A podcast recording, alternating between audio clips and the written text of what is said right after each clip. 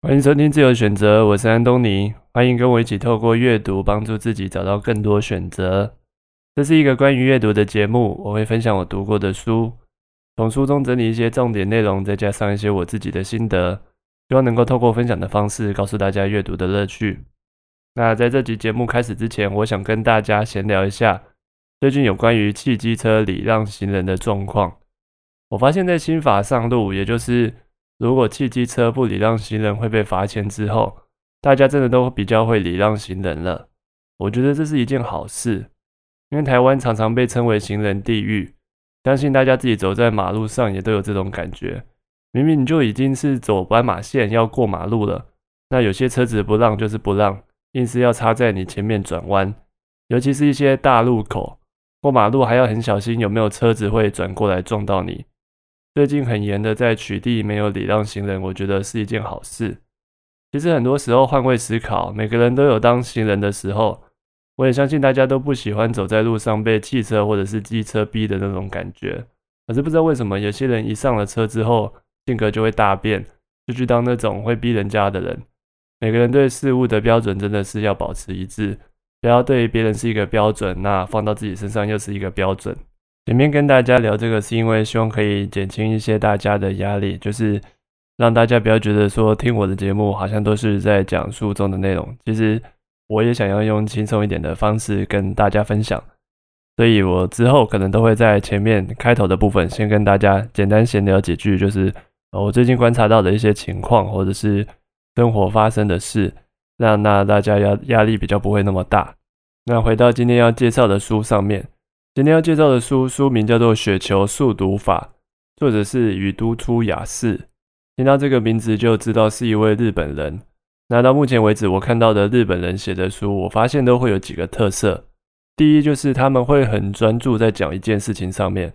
举例来说，像这本《雪球速读法》，或者是最高休息法，或者是最高睡眠法等等，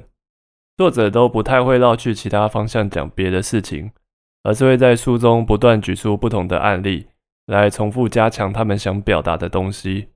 第二个就是我发现，在日本作者的书里面，都会包含比较高比例的插画或者是图片。他们在讲比较型的例子，像是原本的读者可能都会用 A 方法做事，那我在书中教你 B 方法做事，他们就会用一些有趣的插画，把这两种方法都画出来，让读者可以比较快速的理解。也因此，我觉得目前为止我读的日本的作者的书都还蛮好读的。而这本书就像书名一样，主要是在讲有关于速读的内容。作者在前段的部分先讲出速读的几个常见迷思，然后一一破除，接着再告诉读者，其实速读并不能应用在你不熟内容的书上。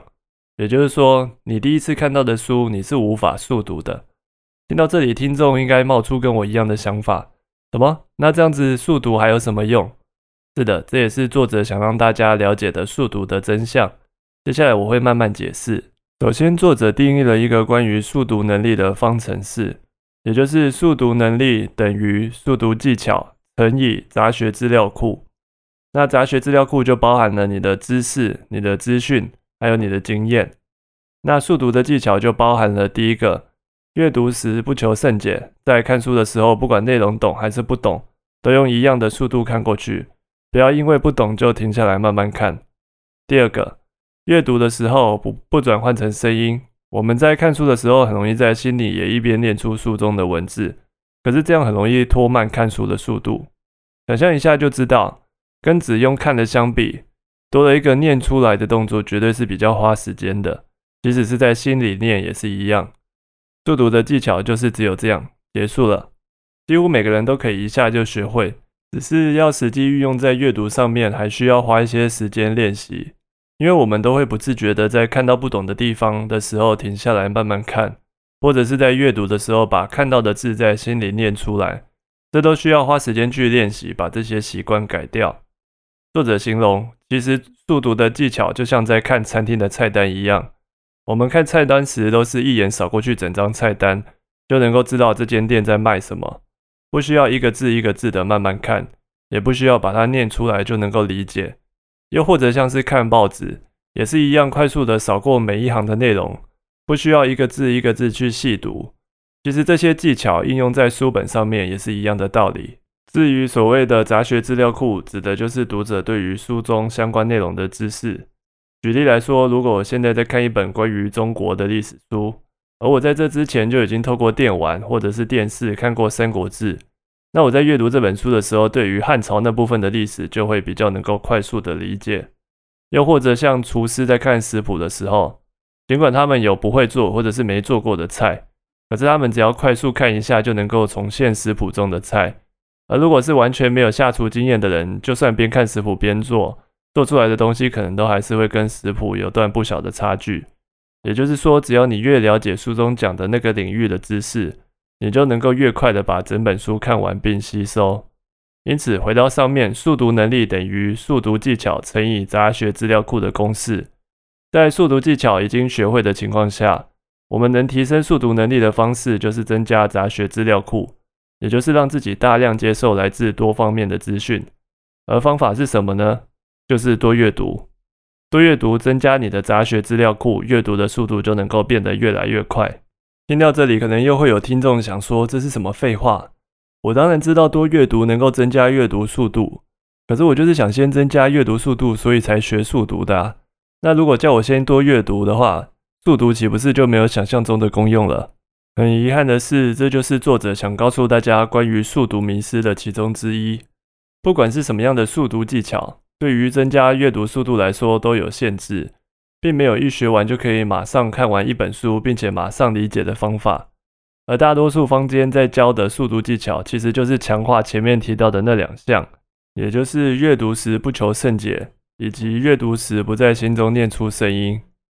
想要更快的加快阅读速度，重点还是在于多阅读，增加自己的杂学资料库，才有更显著的效果。接下来，作者提到另外一个关于速读的迷思：看得这么快，真的能够理解书中的内容吗？大多数人在看书的时候，应该都是用以下这种方法：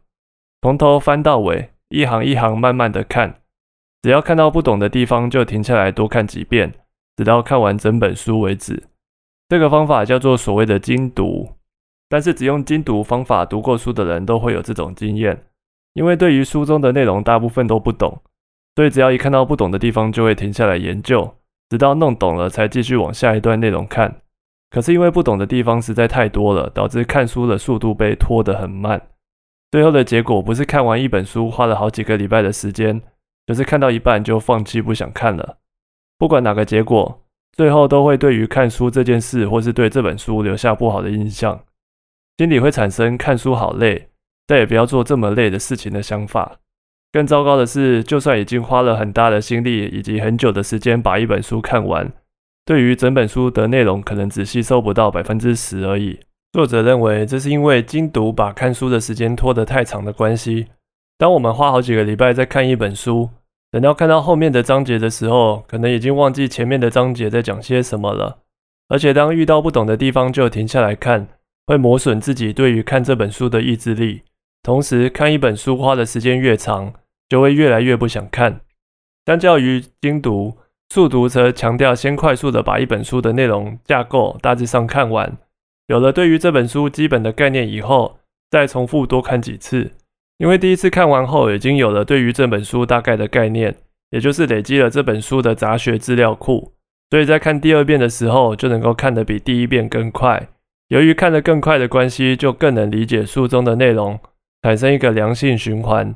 看得快，所以更好理解；因为理解了，所以看得更快，产生像滚雪球一样的复利效果。这就是雪球速读法这个名字的由来。比起从头到尾仔细慢慢研读一本书。快速重复看好几次，更能够理解并记住书中的内容，花的时间还可以更少。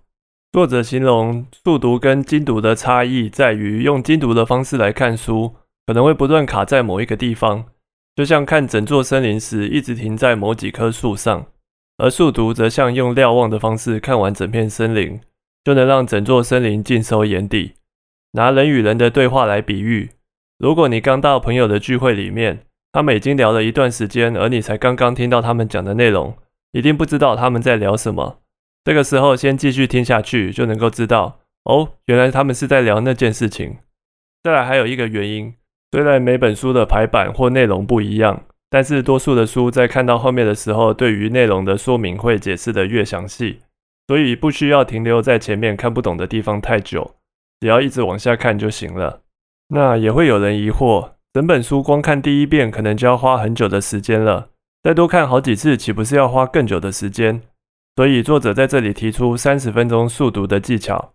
把第一次看完的时间限制在三十分钟以内。这样就不会因为花太多时间而不想看第二、第三次。但是只有三十分钟，要怎么看完一本书呢？其实说看完，并不是真的要从头到尾翻完。我们普遍对看完一本书的定义，其实是能够讲出这本书上大致的内容，并且能够记住书中的几个重点部分。找出这个定义的方向之后，我们就可以有策略的去把重点内容多看几次，叙事的部分则快速的带过。那要怎么知道重点在哪里呢？其实重点就在书里一开始的目录，也就是书中每个章节的标题。为了让读者能够快速的了解每个章节在讲什么，作者都会把每个章节的主题放在目录上。目录其实浓缩了整本书的资讯，所以快速的把目录看完以后，就能够大致的抓住这本书想讲的方向。就像在上台发表简报以前，先把简报的几个重点跟台下的观众讲完，观众对于讲者的内容就能够有一定程度的认知。这个时候再开始讲简报就会比较好吸收。看完书中的目录以后，再接着看书里的前言跟后记，这些也都是作者精心想传达给读者的内容，所以也都会囊括很多书中的重点。第一次阅读的时候，把目录、前言、后记重复看完十遍，这其实不会花太多时间，因为这些东西内容都很短。可是如果能够快速且重复的看完，就能够有效的对整本书的架构有一定程度的了解。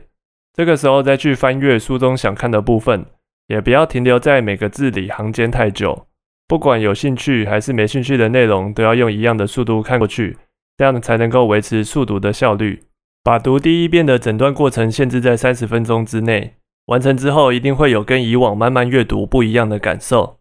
也因为时间跟心力花的不多，所以马上就可以再看第二遍、第三遍。增加自己的记忆量跟理解内容，重点就是高速且大量循环的重复看，才能够达到滚雪球的效益。最后来帮大家回顾一下今天讲的三个重点：第一，速读能力等于速读技巧乘以杂学资料库内容。速读技巧主要只有两个方法：第一，阅读时不求甚解；第二，阅读时不要在心中念出声音。提升杂学资料库内容比提升速读技巧更来的有效，而要增加杂学资料库的内容，就是要多阅读来增加自己各领域的知识。第二个重点，速读比精读更能够掌握一本书的完整内容。速读就像用瞭望的方式看完整座森林，精读则像是一棵树一棵树慢慢的去看，等到看完最后一棵树，可能已经忘记第一棵树长什么样子了。第三个重点。把第一次看书的时间限制在三十分钟以内，并且先快速重复的把目录、前言、后记看完十次，再开始阅读书中的内容。同时，第一次看完以后，就要马上的看第二次、第三次，达到滚雪球般的复利效果。这就是这集节目主要提到的三个重点。其实，在看这本书以前，对于速读，我一直都不了解其中的概念。不过看完这本书，我觉得他的方法是相对容易去实行的。作者提出的论述跟解释也都很有说服力。其实我觉得不只是书，就像看电影或者是看连续剧一样，如果只看其中一个段落，一定不懂为什么剧情会这样演。但是耐着性子把整个电影或者是整部连续剧看完以后，就可以了解这个剧中每个角色的心路历程，还有整段故事到底在讲什么。只是当换成看书的时候，我们就不会想到要用这种心态去看。一方面可能是因为我们对于书本讲的内容会比较认真去看待；一方面也可能是因为阅读书本没有看剧的刺激来得大，所以要一口气看完相对就比较难。我自己本身看书也不算快，而且在这之前也都是用精读的方式从头到尾的看完一本书。之后我会尝试着用书中的方法来比较一下阅读的速度跟理解度。也欢迎平常有阅读习惯的听众一起尝试看看。那今天的自由选择就到这边，我们下期见，拜拜。